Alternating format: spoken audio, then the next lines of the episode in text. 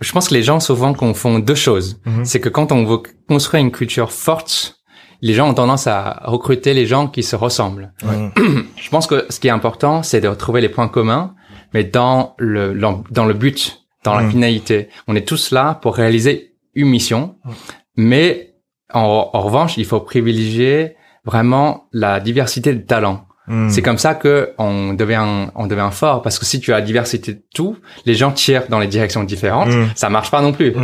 Donc le, le le en entretien ici, on on cherche le le, le en, en point commun une le, une vision commune, que les gens achètent notre vision de, mmh. de, de typologie, mais aussi des valeurs de typologie. C'est les gens qui, peu importe leur couleur de peau, ils ils sont choisis sur quelques critères. Bon, mmh. là, l'ouverture d'esprit, c'est le numéro un. donc, ça, donc, il, il se retrouve juste par coïncidence que ça va, ça va ensemble. Euh, mais ensuite, on cherche vraiment une diversité de talents. Mm. C'est ça, le, c'est ça qui rend riche le, le, la culture. Pour, pour tous ceux qui nous écoutent, hein, euh, quand on, on réfléchit du coup à la culture, retenez bien ce qu'il vient de dire, parce que c'est extrêmement important. Une fois qu'on débasse tout ça, on pensait être euh, nous la génération justement où qu'on a l'habitude de voir un peu plus de tout le monde. On aurait des startups beaucoup plus euh, diverses. Euh, diverses. Bon, c'est pas forcément le cas, mais pour les gens qui arrivent après, c'est la culture se créer sur des piliers qui sont mmh. la valeur, la mission commune, et c'est vraiment ça qui va faire la différence. Et c'est aussi, et je pense que c'est ce que vous faites ici, c'est aussi accepter que prendre un employé, c'est quelqu'un qui va adhérer à votre culture, mais qui va aussi y apporter son A D N, mmh. qui va finalement modifier bah oui. le tout, mmh. mais l'amener dans une direction positive. Mmh. En fait, c'est c'est pas une transformation agnélante, mmh. c'est quelque chose qui t'emmène vers vers mmh. plus loin. Ça m'emmène à, à une autre question qui a du coup un peu rien à voir, mais c'est surtout euh, euh, euh, comment est-ce que toi qui as déjà fait ça, comment est-ce que vous, comment tu pars à l'international? Qu'est-ce que tu regardes en mmh. premier quand tu te dis ok, typologie, on a tabassé la France entre guillemets. Mmh. Euh, T'es allé à Londres non déjà ou pas encore? Je dis bien un truc sur Londres. T'as passé mais... la France, je pense qu'on vient de commencer. Ouais, ouais, ouais. non, j'ai vraiment une jeune marque. Euh... Ça, j'ai dit un mais... truc qui me... mais ouais. Mais euh, alors, franchement, l'international, c'est pas si euh, difficile que beaucoup de gens redoutent. Je pense qu'il y a... D'abord, c'est un choix. Il faut vouloir le faire. Ouais. Il faut l'intégrer très tôt dans, le, dans son A D N de, de la boîte, parce que tout la, la, le recrutement et le choix de... informatique, et tout ça, tout ça, ça va avec. Le, pour nous aussi, on, on a la chance d'avoir choisi un canal qui est agile, digital. Donc, on fait, quand, et quand on lance dans un nouveau pays, franchement, on a, t'as jamais la certitude que ça va, ça va réussir. Mmh. Tu, tu vas tout faire pour réussir, mais tu, tu n'en es pas sûr. Mmh. L'avantage aussi, quand tu es dans l'e-commerce et D deux C, c'est que tu peux te permettre de tester des pays différents. Tu dis, franchement, ça me coûte ça, mmh. donc beaucoup moins cher en général que créer des, des réseaux physiques. Mmh. Tu dis, si ça marche, je, j'aurais fait cet, cet investissement-là et j'aurais eu ça de, de retour. Mmh. Si ça marche pas, c'est pas grave. Tu donc vois. Ça, juste pour que les gens comprennent bien, c'est, ils parlent de faire de l'acquisition, euh, des tests de la pub, des ads, mmh. de, la France, de, de la France, de la France et de localiser un pays et puis de faire ses tests et voir si ça fonctionne. Oui, oui, oui. Après, tu, tu peux choisir de baser ton, toute ton équipe ici. Mmh. Ou tu peux aussi recruter localement avec mmh. une équipe locale, et cetera. Tout, dans, tout dépend de ce que tu fais comme, comme produit et métier. Mmh.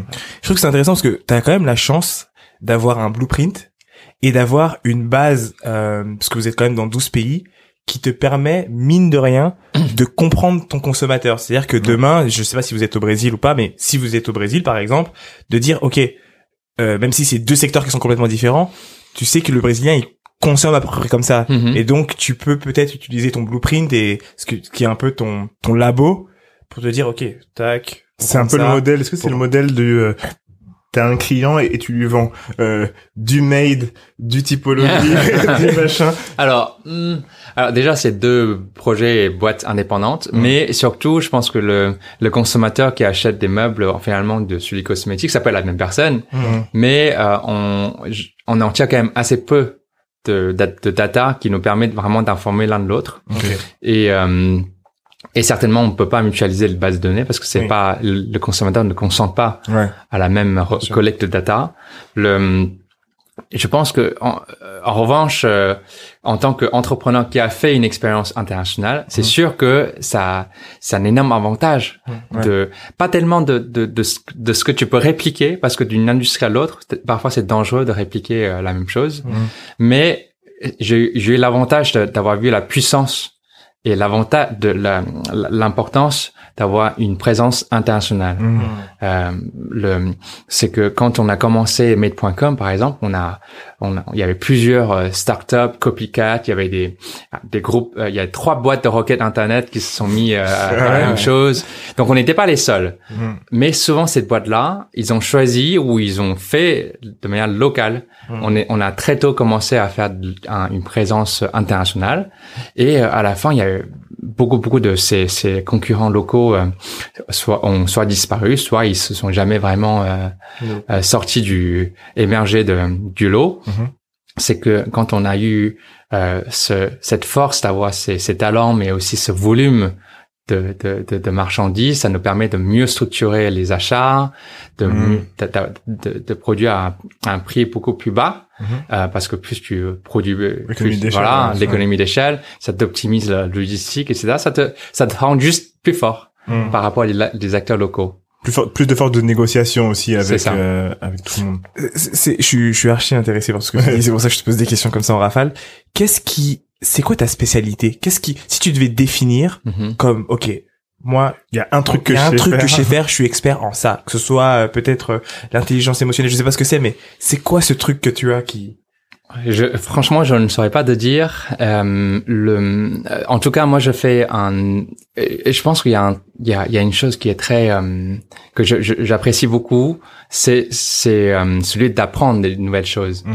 Et pour apprendre, parfois, il faut désapprendre ce que tu as appris. Sinon, quand tu pars avec un a priori, tu, tu, tu vois, quand tu sais déjà, comment tu peux absorber des nouvelles informations. Ouais. Euh, le, tous les jours, je me lève, je me dis, super, aujourd'hui, si je remplis cet objectif d'apprentissage, mmh. ça aurait été une bonne journée. Okay. Je me lève pas pour gagner de l'argent, je me lève pas non plus pour, euh, voilà, euh, pour pour euh, battre tous mes concurrents, mais mmh. au contraire pour expérimenter les nouvelles choses, pour apprendre.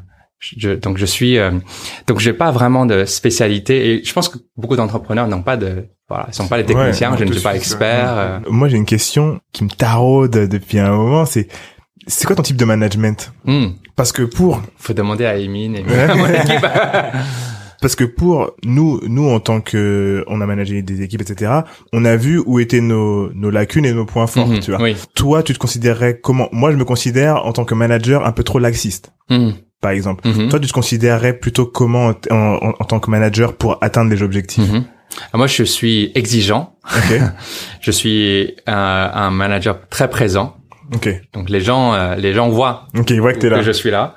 Euh, Après, euh, je pense que je, je suis, euh, j'ai envie de challenger les gens, euh, un pour les changer de perspective, mm-hmm. pour que eux aussi puissent évoluer, apprendre. Mm-hmm. Parce que souvent, on a toujours tendance à, à, à, quand on est surtout opérationnel, la, tu vois, la tête dans le guidon, de ne pas pouvoir sortir un, un ouais, peu de recul. Prendre du recul, ouais. Donc mon rôle, c'est les challenger et de les faire euh, grandir, les faire apprendre et aussi voir d'autres perspectives.